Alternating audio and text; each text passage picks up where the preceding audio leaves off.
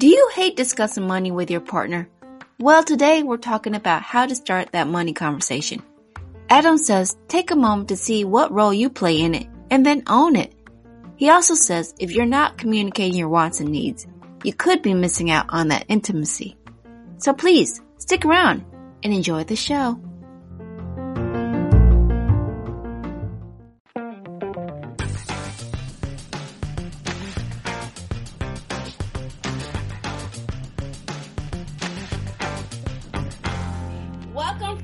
Another episode of Coffee with Tea. I'm your host, Tanya Tyler, and I am talking to a couple's financial counselor, Mr. Adam Kol, and he's going to get us straight on how we can get this money conversation started, especially when you have that spouse that you've been trying to avoid, but you know you need to have that conversation. So, Adam, welcome. Welcome to the show. Thank you for having me, Tanya. Appreciate it. It's a pleasure. And, you know, and I shared with you that I, I, me and my husband we've gotten better, um, but we we used to avoid the the the money conversation. So, how is it, or I should say, why is it such a problem for couples to communicate, especially when it comes to money? Yeah, because it's uncomfortable, right? It's scary. It's nerve wracking. Uh, at least in the U.S., right? In general, money is a really taboo topic and we don't really learn how to talk about it openly. And you know, just like any other area of life, we often have baggage uh, around it. But like I said, we never really learn to heal from it. Uh, we never have healthy dialogue with our within our families. Oftentimes, our parents had unhealthy relationships with money and each other in that regard. So uh, you imagine that one person has their own baggage around money, and then you try and now take that and add that with another person who also has their own baggage about money, and you try and find the two to somehow mix together. Whew, it can be, it, it can't, it can be not so pretty from time to time. Right, right. Uh, yeah, we we. I mean, I'm not going to put all our stuff out there, but you know, we we would avoid the conversation sometimes just to keep peace. yeah, absolutely. I mean, I just put out uh, a graphic on my social media. I called it the uh, unhealthy money talk cycle, and it's just about how, yeah, like that cycle of you avoid it and you kind of hiding because you don't want to talk about it, you're scared or worried or whatever. Uh, but then you start holding it in, and resentment builds, and then eventually it boils over and you explode and you fight and there's defensiveness and then you're like ooh that wasn't good. I don't want to do that again. So you start hiding again but it just repeats the cycle right? Because these things do need to be discussed but also in a constructive way. Right right. Well mr adam before we go dive really deep into this conversation how did your passion about um, couples uh, financial counseling come into play how, did, how do you become a part of this yeah, I think that it first started. Uh, so I worked at a place called Northwestern Mutual as a financial advisor and helping families with their finances over there. It's like insurance, and uh, they also do investments. Although at the time I wasn't licensed to work with investments, and I guess I'm still not. But uh, the I really saw the difference that it could make for people to have the right information and how much of a knowledge gap there was and the ways that it was affecting people's finances and even their uh, emotional health because they didn't have certain things protected that they maybe would otherwise like to. Uh, so that was really the first kind of stake in the ground. But over the course of the 11 years it's been since I worked there, uh, it's just been a whole path of realizing that um, I want to be able to work in a space that makes a contribution to society at large, uh, to work in a field where rather than helping people or organizations, companies who are not necessarily doing good for the planet and just trying to make them wealthier, because that's a lot of the work I was doing as a tax lawyer. I wanted to do something that really could help other people that contributed to promoting equity and justice in the world. And uh, I ended up becoming a certified mediator as a result of doing some conflict resolution work inside of a community organization I was a part of. And I was like, let me get some real training for this. So I got certified in mediation. And then, you know, I mean, there's a whole bunch else I could say, but I just realized I had a knack for it. And then along the way, instead of helping couples or people separately with like finances or relationships. One day I realized I could put them together as a coach and a counselor, and uh, that there's such a huge need in this area because this is one of the toughest topics, one of the main causes of divorce and breakups. And so I was like, whoa, hold on, I have a chance to make a difference here. I have that coaching and mediator background and working with people as a community organizer, as well as the finance piece as a former tax lawyer, former financial advisor, someone who studied economics and has been a finance geek my whole life. And, you know, I saw a unique opportunity to put those things together to help people really take this holistic approach. Wow. Wow. Your work is definitely needed. Like you said, it's, it's one of the number one reasons why people uh, divorce, right? Communication or lack of communication. Right. And then talking about money being that. So that's just like a, a big mix, right? Yep. Exactly. Exactly. So how do you how do we um try to change that dialogue with our, our spouse? How do we make it more of a positive um, conversation? Yeah, well, I mean, first of all, for you and anyone listening, Tanya, I mean, for your audience, um, if you identify with this, right, and you've had, if you've struggled to have healthy dialogue with your partner, uh, I invite you to just try something new with me today, right? Mm-hmm. Um, and try it on, give it a shot, see if it fits. Uh, and if it doesn't, that's fine, right? There may be another approach for you, but maybe give it a shot and see how it goes. Um, so my approach is about really kind of stepping back and creating a space for a healthy conversation. And how do we do that? Well, um, it's similar to how we might do it in any other area of our relationship, right? For me, I always say first, cultivate some self awareness. So spend some time thinking about your own relationship to money and your history and how you grew up and the lessons you learned and the ones you either internalized or rejected from your life and the world around you and the people around you to start there right? Because that will help you understand why you've made the choices that you've made and what things get you into reactive defensive anger mode right when they come up in conversation.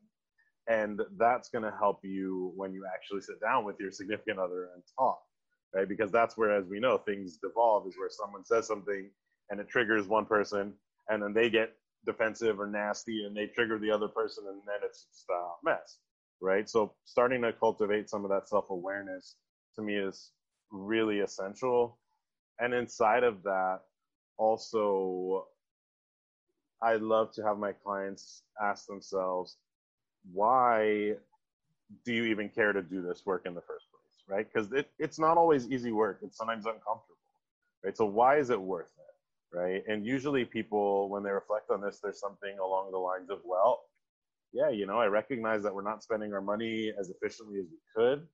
Um, I want to prepare for retirement. I want to go travel. I want to take care of the kids, give them everything we can.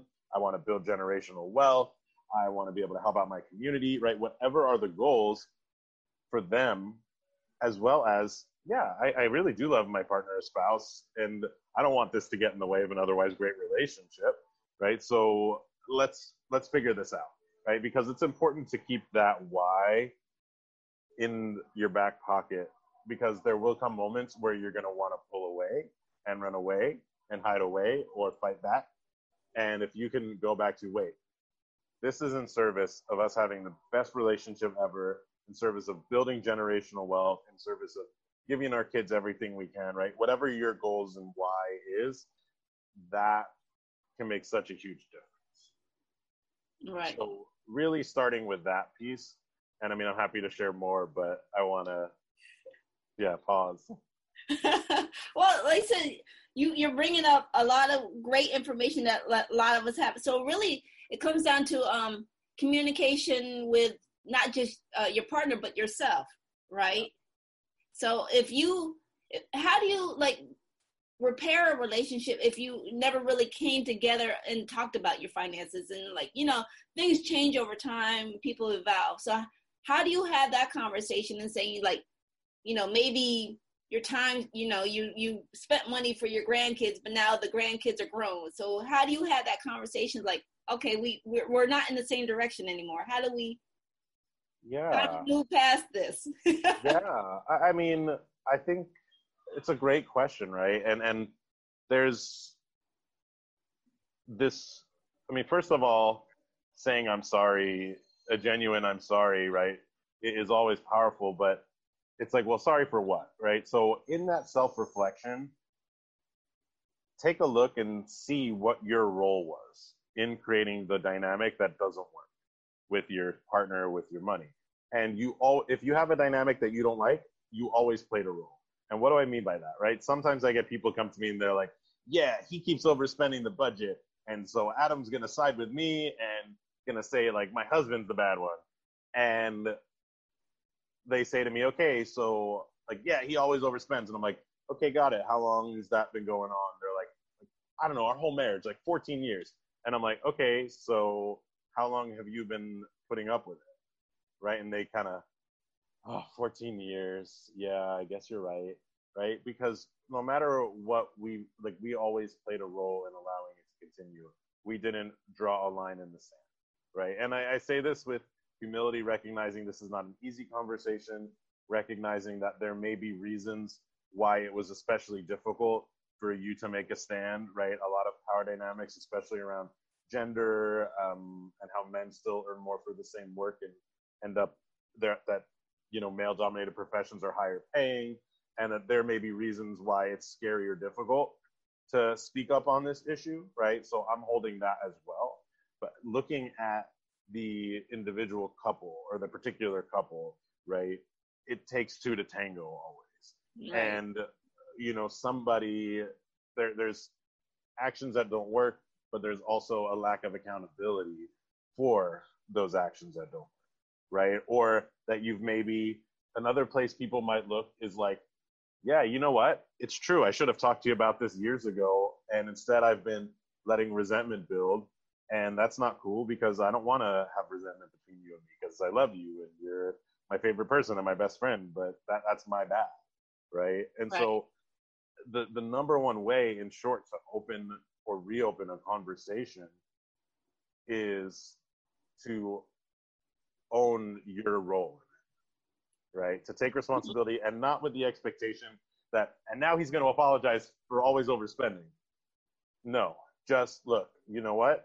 Um, and you can even say you know you've overspent and that's been concerning to me but instead of bringing it up with you in a healthy way I went and held resentment, right? And, and, turned away from you. And that's not what I'm committed to as a partner, right? I'm actually committed to being open with you and us having the most loving and intimate relationship ever, right? And money, I've realized, is an important part of that. I've been too afraid to bring it up till now. That's my bad. I'm sorry, right? But I would like us to give this a shot and sit down and try and open this dialogue, right? And see right. what we can shift to make our lives better, each, each of our lives better, and our relationship stronger, right? So it's really that mix of like taking responsibility for your part in it, um, sharing a bit of the impact on you and why you care about this, and then just like saying, when can we talk? Right? right? Like we, we got to have this conversation. When can we have it? Right? Not just like, okay, I feel better because I apologize. Now I'm a good person, and then you leave it there right? Because when we were talking about this, Tanya, before we started recording, like my stance is not just that we can stop fighting about money, but it becomes a way to strengthen our relationship. And I've seen it, right? I mean, I had a client come to me. Um, the wife had a lot of anxiety about their financial situation, and she always felt guilty about spending money because they had credit card debt. So much so that when I asked her, if she had a magic wand and she could have whatever she wanted, regardless of the money it cost, what would she want? She had no answer. Mm. She literally had no answer. And I had to, across several weeks, work with her to coax out of her that she had desires that cost money. She had buried them down so deeply she'd forgotten what they even were. Right. Wow. And then when we got to them, there was six figures worth of wants that she had, you know, taking more classes, redecorating the house, etc right? Um, so that's what happens when people aren't able to express themselves about this. And the point wasn't that she's going to get all those things overnight, right? They still have that credit card debt to deal with. There's a a thoughtful way to go about it, but when you're not even aware of your wants or needs, you're not communicating to them to your partner, you lose out on that intimacy. And when her husband heard her talk about these things, he was thrilled because he's like, now I know how I can be a better partner to you. Now I know what we can work on together that would be fulfilling for you. Right. Like, right. Uh, and so what a difference that makes just to be able to even open up and have that conversation. Uh, but for her, that had become like, it become petrified, right? Like, and I don't mean scared petrified, like, like frozen in place petrified. And we needed to kind of knock it loose, right? She needed to open up to the possibility of what could be in her life. And, you know, there's a risk of disappointment there, right? Oh, I actually share what I want, I don't get it. But look at the other side is like she was withholding that self expression, and her partner didn't even have the opportunity to see how he could care for her, mm. right? She gave that back to him by opening up about this. And that's so important, feeling like you have someone who cares about you, right? Feeling like you can fight for each other and try and help each other have the best lives you want to have. Right. So basically, it's like if you're not um, sharing your your um, full desires with somebody, you're you're withholding who you really are from yourself and your partner, right? Yep. And I mean, does that work well in any other sphere of our relationship? no. no, right? So money's no different, right? I mean, whether it's like sex or children or career or where you want to live or you know, like that's that stuff. Like, let's talk about right? Let's right, have those right. conversations, even if they're not easy or comfortable. And often they're not, right? right? But that's okay. That's not a reason not to have them. Um, that's a reason to be with the emotions, to acknowledge yourself for having the courage to step into an uncomfortable conversation and a reason to have empathy for your partner even if they make a misstep in that conversation because it is awkward and uncomfortable at times but to see how you can move through that together which really builds trust. It builds love. It builds intimacy. Right right. Well i know we're getting low on time so my last question i mean it's not my last question i have one more after this. How important is it to have a, a joint account? Is that uh, uh, something that's something maybe couples need to look at more? So it's a great question, Tanya. what I say, and I, you know, I've made some videos about this, like on my YouTube. I talk about like, I'm not prescriptive in my coaching because I believe that you and your partner are the experts in your own lives and your own relationship, and it's for you to decide. But what I can tell you does not work is if you've chosen a joint account out of fear or you have resentment about having a joint account or if you've chosen separate accounts out of fear, right? And you're not talking about. So everything is situational, right? Like somebody who's experienced financial abuse, like a partner who took advantage of them financially in the past, they may not be ready right now for joint accounts. But if you are talking about your relationship with money and each other, right? Like that is the important part here that you both feel good about it, that you're using this to build intimacy, that you're using the conversations about money as a way to move closer to your dream life, your dream relationship, the things you actually want to have, right? So whether it's joint accounts, separate accounts, or a mix, I've worked with clients who have started with and ended with all different iterations. It doesn't matter to me. What matters to me is that their money is working for them, they're being intentional about it, and that they are in teamwork and partnership about this area of their life. well, thank you, Adam. That's great, great information on that. So we are down to our last few more minutes. So where can people find more information about you and their services that you offer? Yeah, thank you for that. Um, so I hang out on a couple of social media platforms the most. One is LinkedIn, and you can find me there, Adam ADAM. My last name's Kol K O L. So you just search for me. I'm probably the only Adam Kol with a K O L on there. Uh, I'm also on LinkedIn uh, on Instagram as AHK Coaching, as in my name is Adam Hubble Kol. That's my full name. So AHK Coaching on Instagram. And then that's also my website, ahkcoaching.com.